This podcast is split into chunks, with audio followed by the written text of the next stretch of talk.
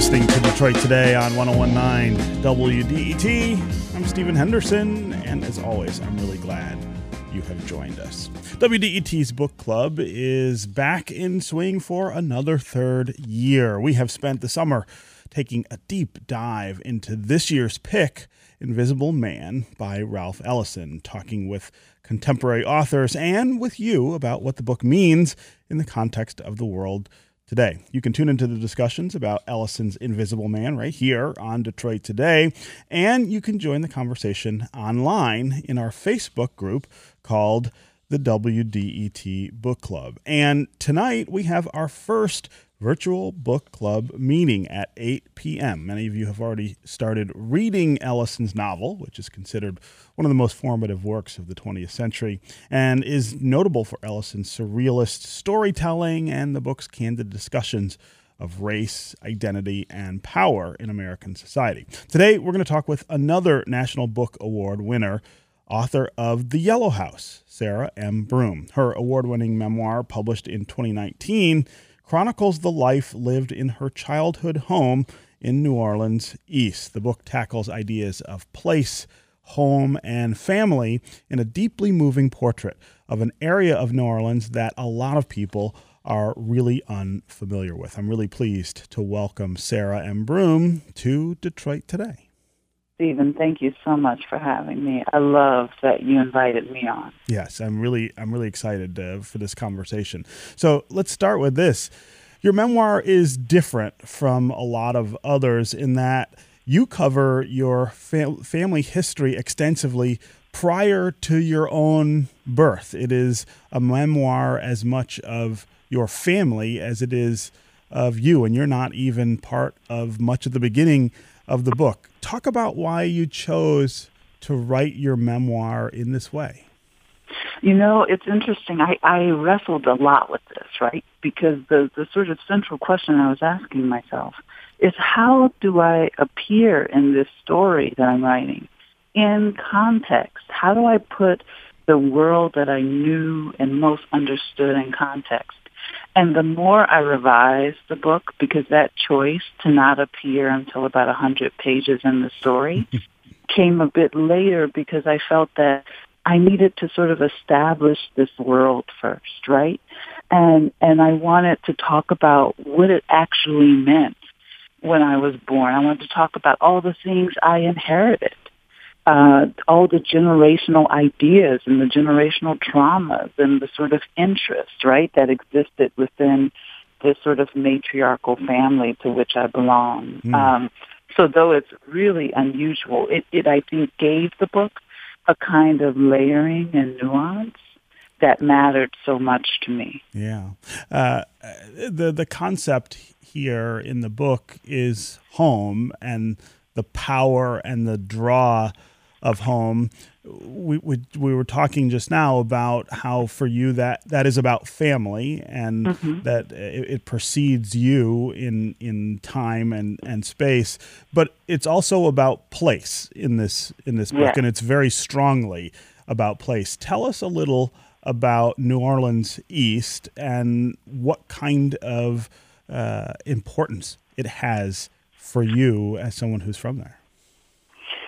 Well, New Orleans East is a place that's about, I guess you'd say, a 12 minute drive from the parts of New Orleans that most people know. Mm-hmm. To get there, you make a kind of topographical journey, right? because you go over this bridge we call the high rise, which essentially takes you over the industrial canal, which, which was dredged in the 20s. And the reason this matters is because the, the dredging of that waterway actually disconnected the eastern part of New Orleans from the rest of itself.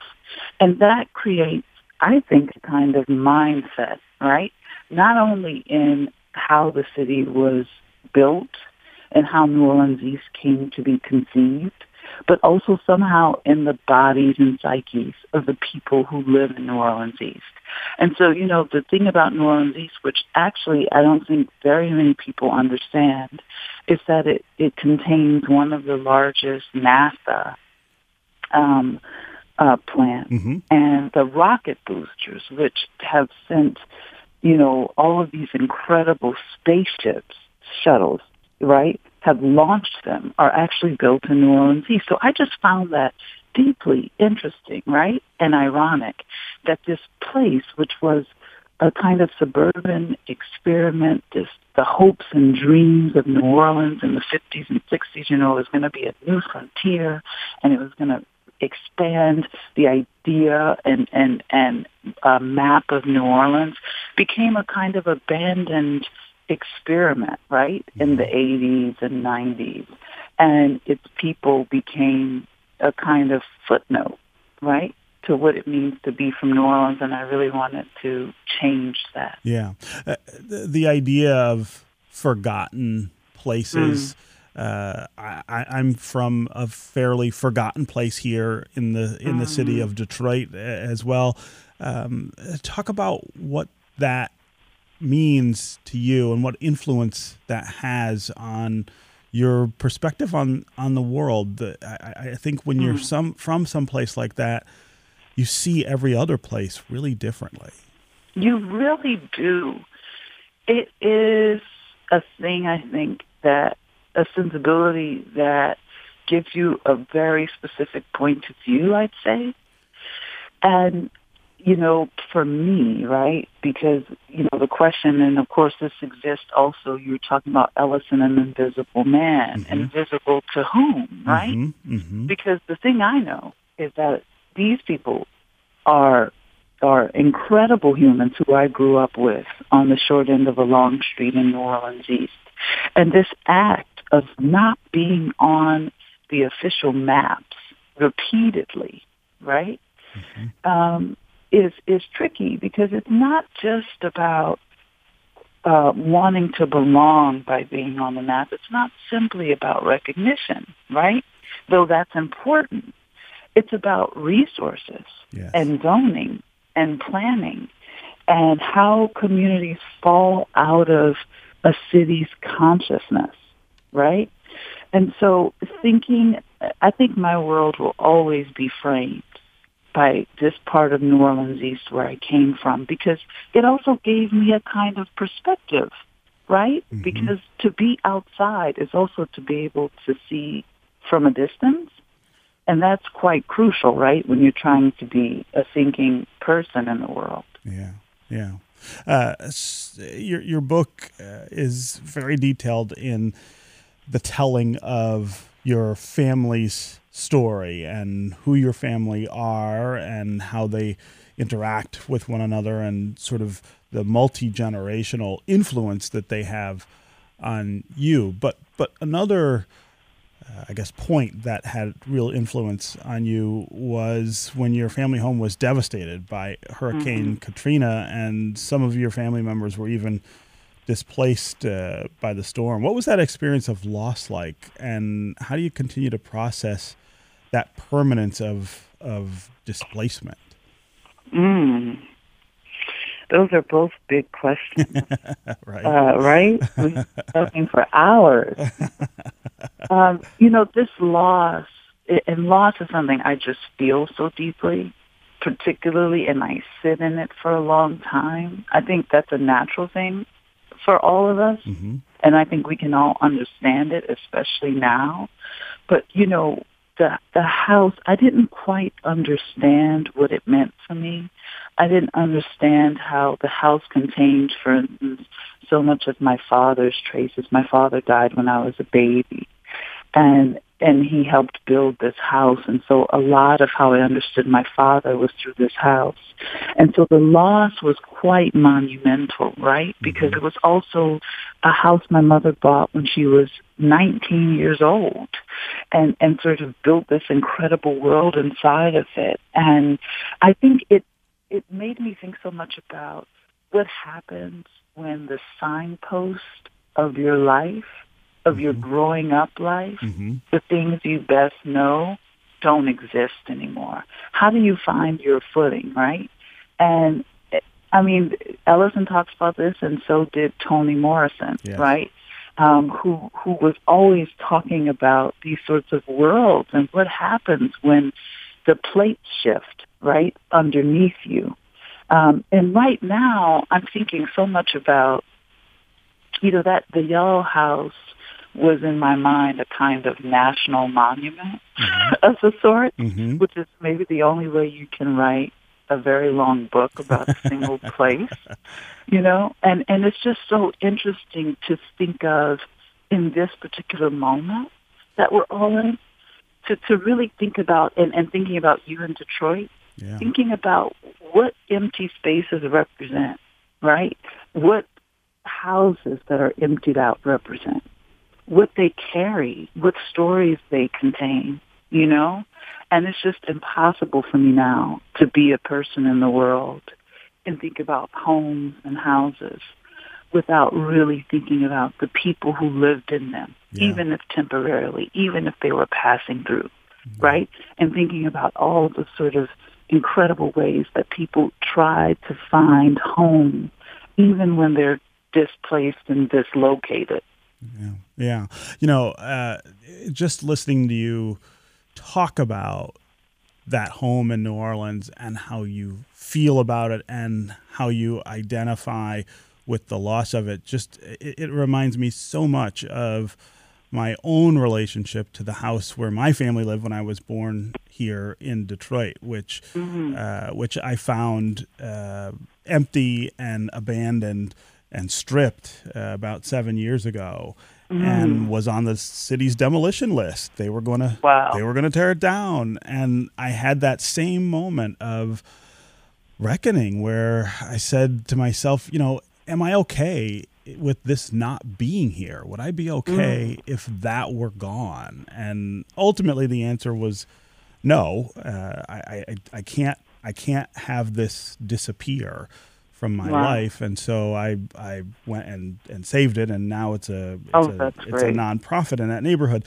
But I think that's a, a very common American theme. First of all, this idea of where we're from and and our connection to it. But I also think it's it, it takes on a different patina in the African American community. This idea yeah. of home and where we're from and the the way that we will defend that physical space even uh, in in ways that uh, that that are that are that are fundamentally different, I think, than than other people. Uh, absolutely, and and I think you know in a world where you feel often um, and rigorously under assault, right? Yes. There there is uh, much more of I think it, uh, compulsion to create a spot that feels safe, right? And to think for my mother, um, whose name is Ivory, you know, my mom was someone always interested in beauty, you know, just like how do you make a garden in this subsiding soil, mm. right? How do you do that? Mm. But you somehow figure it out and you do it because you like flowers on the table, right? And you're not going to go to the supermarket and buy them, right? You need to grow them.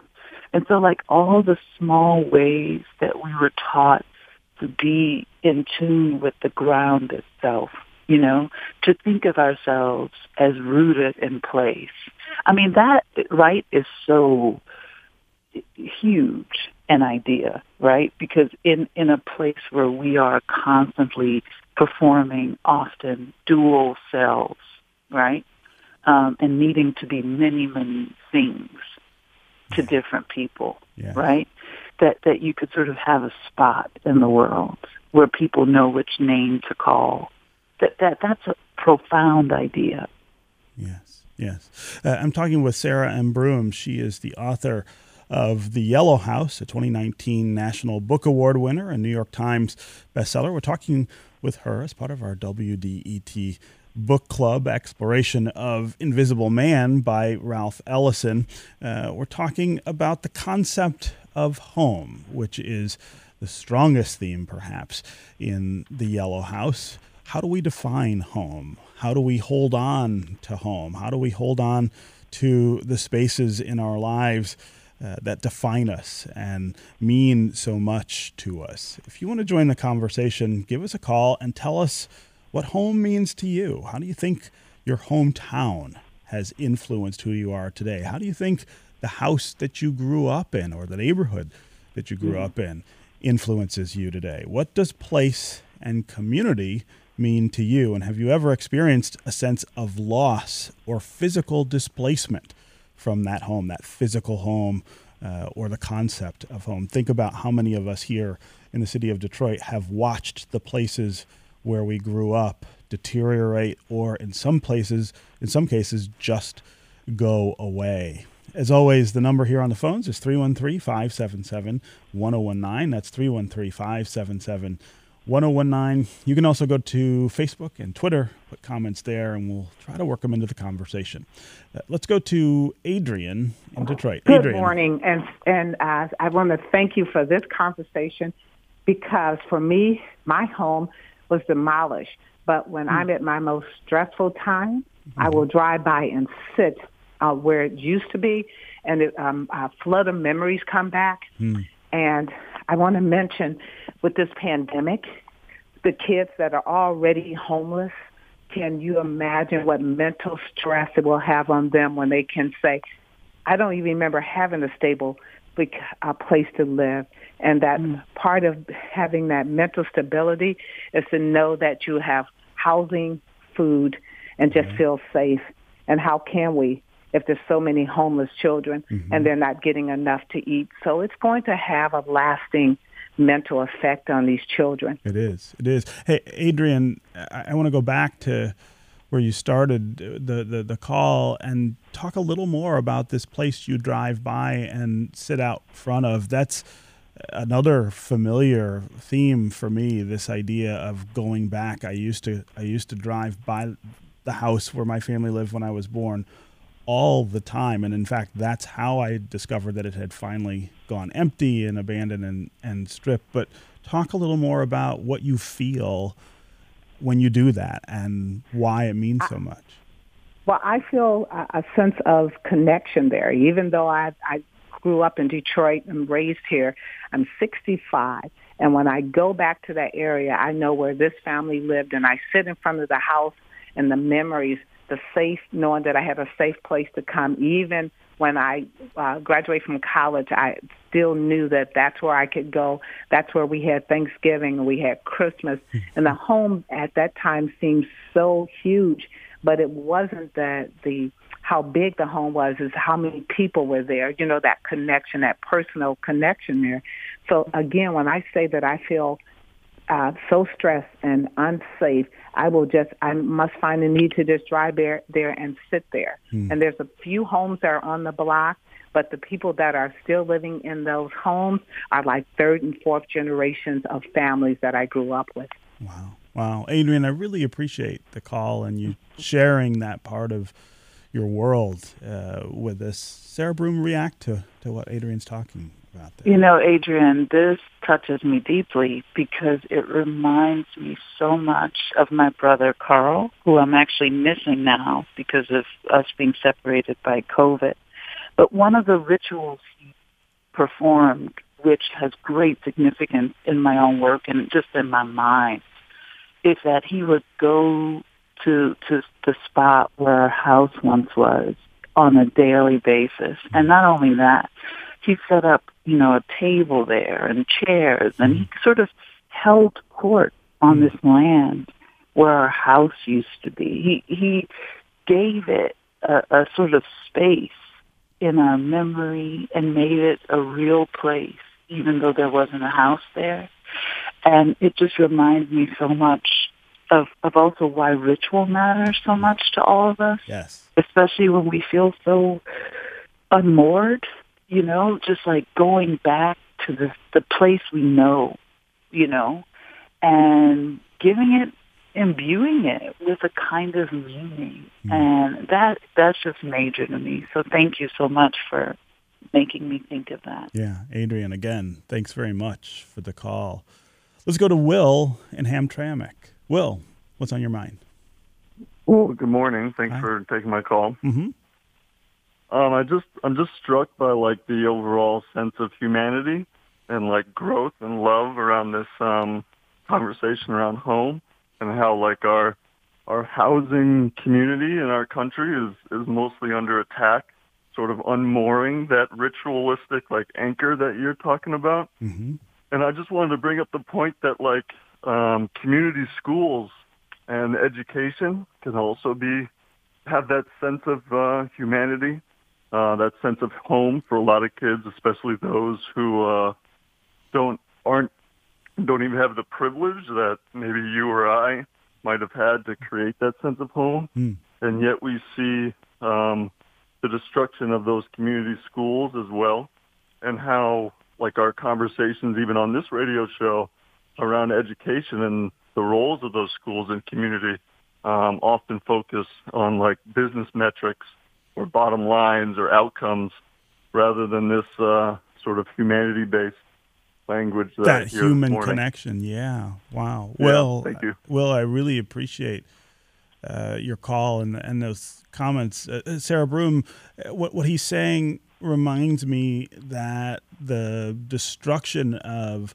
home or the displacement of home for many of us is about more than home itself. It is about community and the communities that that surrounded our homes in many cases are also really altered or in in a lot of cases here in Detroit just just devastated or gone.